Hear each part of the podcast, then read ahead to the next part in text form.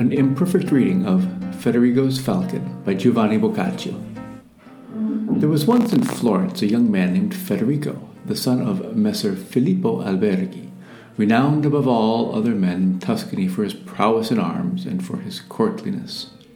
As often happens to most gentlemen, he fell in love with a lady named Monna Giovanna, in her day considered to be one of the most beautiful and one of the most charming women that ever there was in Florence and in order to win her love, he participated in jousts and tournaments, organized and gave feasts, and spent his money without restraint. But she, no less virtuous than beautiful, cared little for these things done on her behalf, nor did she care for him who did them. Now, as Federigo was spending far beyond his means and was taking nothing in, as easily happens, he lost his wealth and became poor with nothing but his little farm to his name, from whose revenues he lived very meagerly, and one falcon, which was among the best in the world. More in love than ever, but knowing that he would never be able to live the way he wished to in the city, he went to live at Campi, where his farm was. There he passed his time hawking whenever he could, asked nothing of anyone, and endured his poverty patiently. Now, during the time that Federigo was reduced to dire need, it happened that the husband of Monna Giovanna fell ill, and realizing death was near, he made his last will. He was very rich, and he made his son, who was growing up, his heir, and since he had loved Monna Giovanna very much, he made her his heir, should his son die without a legitimate heir. And then he died. Monna Giovanna was now a widow and as is the custom among our women, she went to the country with her son to spend a year on one of her possessions, very close by to Federigo's farm. And it happened that this young boy became friends with Federigo and began to enjoy birds and hunting dogs. And after he had seen Federigo's falcon fly many times, it pleased him so much that he very much wished it were his own. But he did not dare ask for it for he could see how dear it was to Federigo. And during this time it happened that the young boy took ill, and his mother was much grieved, for he was her only child, and she loved him enormously. She would spend the entire day by his side, never ceasing to comfort him, and often asking him if there was anything he desired, begging him to tell her what it might be, for if it were possible to obtain it, she would certainly do everything possible to get it.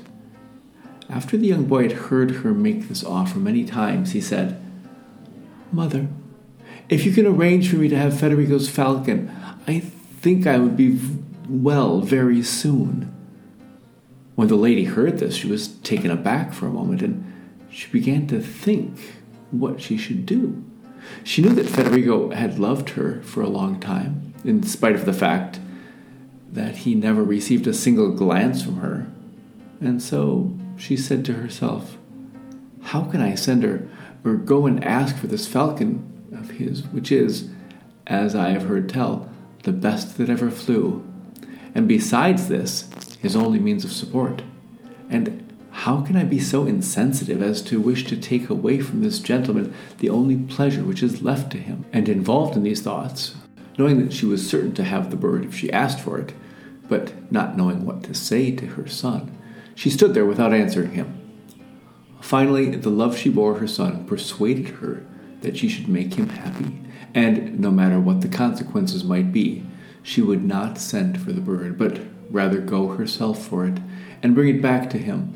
So she answered her son, My son, take comfort and think only of getting well for I promise you that the first thing I shall do tomorrow morning is to go for it and bring it back to you. The child was so happy that he showed some improvement that very day. The following morning, the lady, accompanied by another woman, as if going for a stroll, went to Federigo's modest house and asked for him. Since it was not the season for it, Federigo had not been hawking for some days and was in his orchard, attending to certain tasks. When he heard that Monna Giovanna was asking for him at the door, he was very surprised and happy to run there. As she saw him coming, she greeted him with feminine charm and Once Federigo had welcomed her courteously, she said, Greetings, Federigo. Then she continued, I have come to compensate you for the harm you have suffered on my account by loving me more than you needed to. And the compensation is this I, along with his companion of mine, intend to dine with you, a simple meal, this very day. To this, Federigo humbly replied, Madonna, I never remember having suffered any harm because of you. On the contrary, so much good have I received from you that if ever I have been worth anything, it has been because of your merit and the love I bore for you. And your generous visit is certainly so dear to me that I would spend all over again that which I spent in the past. But you have come to a poor host. And having said this, he received her into his home humbly, and from there he led her into his garden. And since he had no one there to keep her company, he said, My lady, since there is no one else, this good woman here, the wife of this workman, will keep you company while I go to set the table. Though he was very poor, Federico until now had never before realized to what extent he had wasted his wealth. But this morning, the fact that he found nothing with which he could honor the lady for the love of whom he had once entertained countless men in the past gave him cause to reflect. In great anguish, he cursed himself and his fortune, and like a man beside himself, he started running here and there, but could find neither money nor a pawnable object.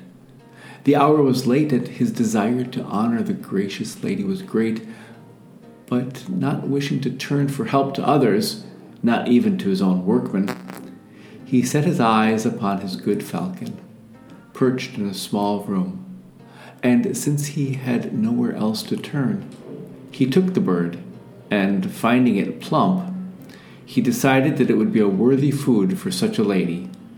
So, without further thought, he wrung its neck and quickly gave it to his servant girl to pluck, prepare, and place on a spit to be roasted with care.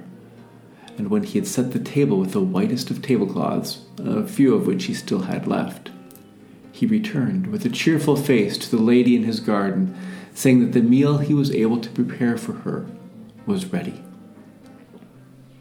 The lady and her companion rose, went to the table together with Federigo, who waited upon them with the greatest devotion, and they ate the good falcon without knowing what it was they were eating.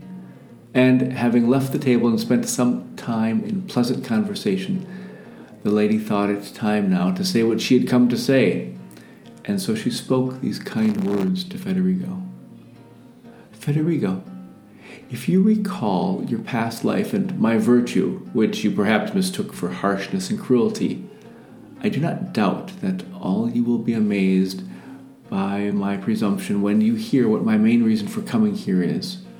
But if you had children, through whom you might have experienced the power of parental love, it seems certain to me that you would, at least in part, forgive me.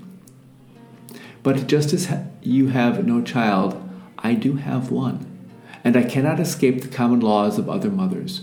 The force of such laws compels me to follow them, against my own will and against good manners and duty, and to ask of you a gift which I know is most precious to you. And it is naturally so, since your extreme condition has left you no other delight, no other pleasure, no other consolation. And this gift is your falcon which my son is so taken by that if I do not bring it to him, I fear his sickness will grow so much worse that I may lose him. And therefore, I beg you, eh, not because of the love that you bear for me, which does not oblige you in the least, but because of your own nobility, which you have shown to be greater than that of all others in practicing courtliness, that you be pleased to give it to me so that I may say that I have saved the life of my son by means of this gift, and because of it, I have placed him in your debt forever.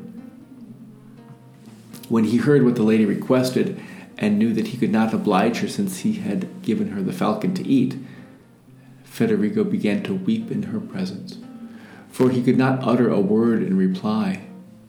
The lady at first thought his tears were caused more by the sorrow of having to part with the good falcon than by anything else, and she was on the verge of telling him she would no, she no longer wished it, but she held back and waited for Federigo's reply after he stopped weeping, and he said, My lady, ever since it pleased God for me to place my love in you, I have felt that fortune has been hostile to me in many things, and I have complained of her. But all this is nothing compared to what she has just done to me, and I must never be at peace with her again, thinking about how you have come here to my poor home where, while it was rich, you never deigned to come, and you requested a small gift. And fortune worked to make it impossible for me to give it to you. And why this is so, I shall tell you briefly. When I heard that you, out of your kindness, wished to dine with me, I considered it fitting and right, taking into account your excellence and your worthiness, that I should honor you, according to my possibilities, with a more precious food than that which I usually serve to other people. Therefore, remembering the falcon that you requested and its value, I judged it a food worthy of you. And this very day you had it, roasted and served to you as best I could. But seeing now that you desired it another way, my sorrow in not being able to serve you is so great that I shall never be able to console myself again. And after he said this, he laid the feathers, the feet, and the beak of the bird before her as proof. When the lady heard and saw this, she first reproached him for having killed such a falcon to serve as a meal to a woman uh, but then to herself she commended the greatness of his spirit, which no poverty was able or would be able to diminish. Then, having lost all hope of getting the falcon, and perhaps because of this, of improving the health of her son as well, she thanked Federico, both for the honor paid to her and for his goodwill, and she left in grief and returned to her son. To his mother's extreme sorrow, either because of his disappointment that he could not help the falcon or because his illness must have necessarily led to it. The boy passed from this life only a few days later. After the period of her mourning and bitterness had passed, the lady was repeatedly urged by her brothers to remarry, since she was very rich and was still young. And although she did not wish to do so, she, they became so insistent that she remembered the merits of Federigo and his last act of generosity. That is, to have killed such a falcon to do her honor. And she said to her brothers, I would prefer to remain a widow, if that would please you. But if you wish me to take a husband, you may rest assured that I shall take no man but Federigo del Alberghi. In answer to this, and making fun of her, her brothers replied, you foolish woman, what are you saying? How can you want him? He hasn't a penny to his name. To this she replied, My brothers, I am well aware of what you say, but I would rather have a man who needs money than money that needs a man.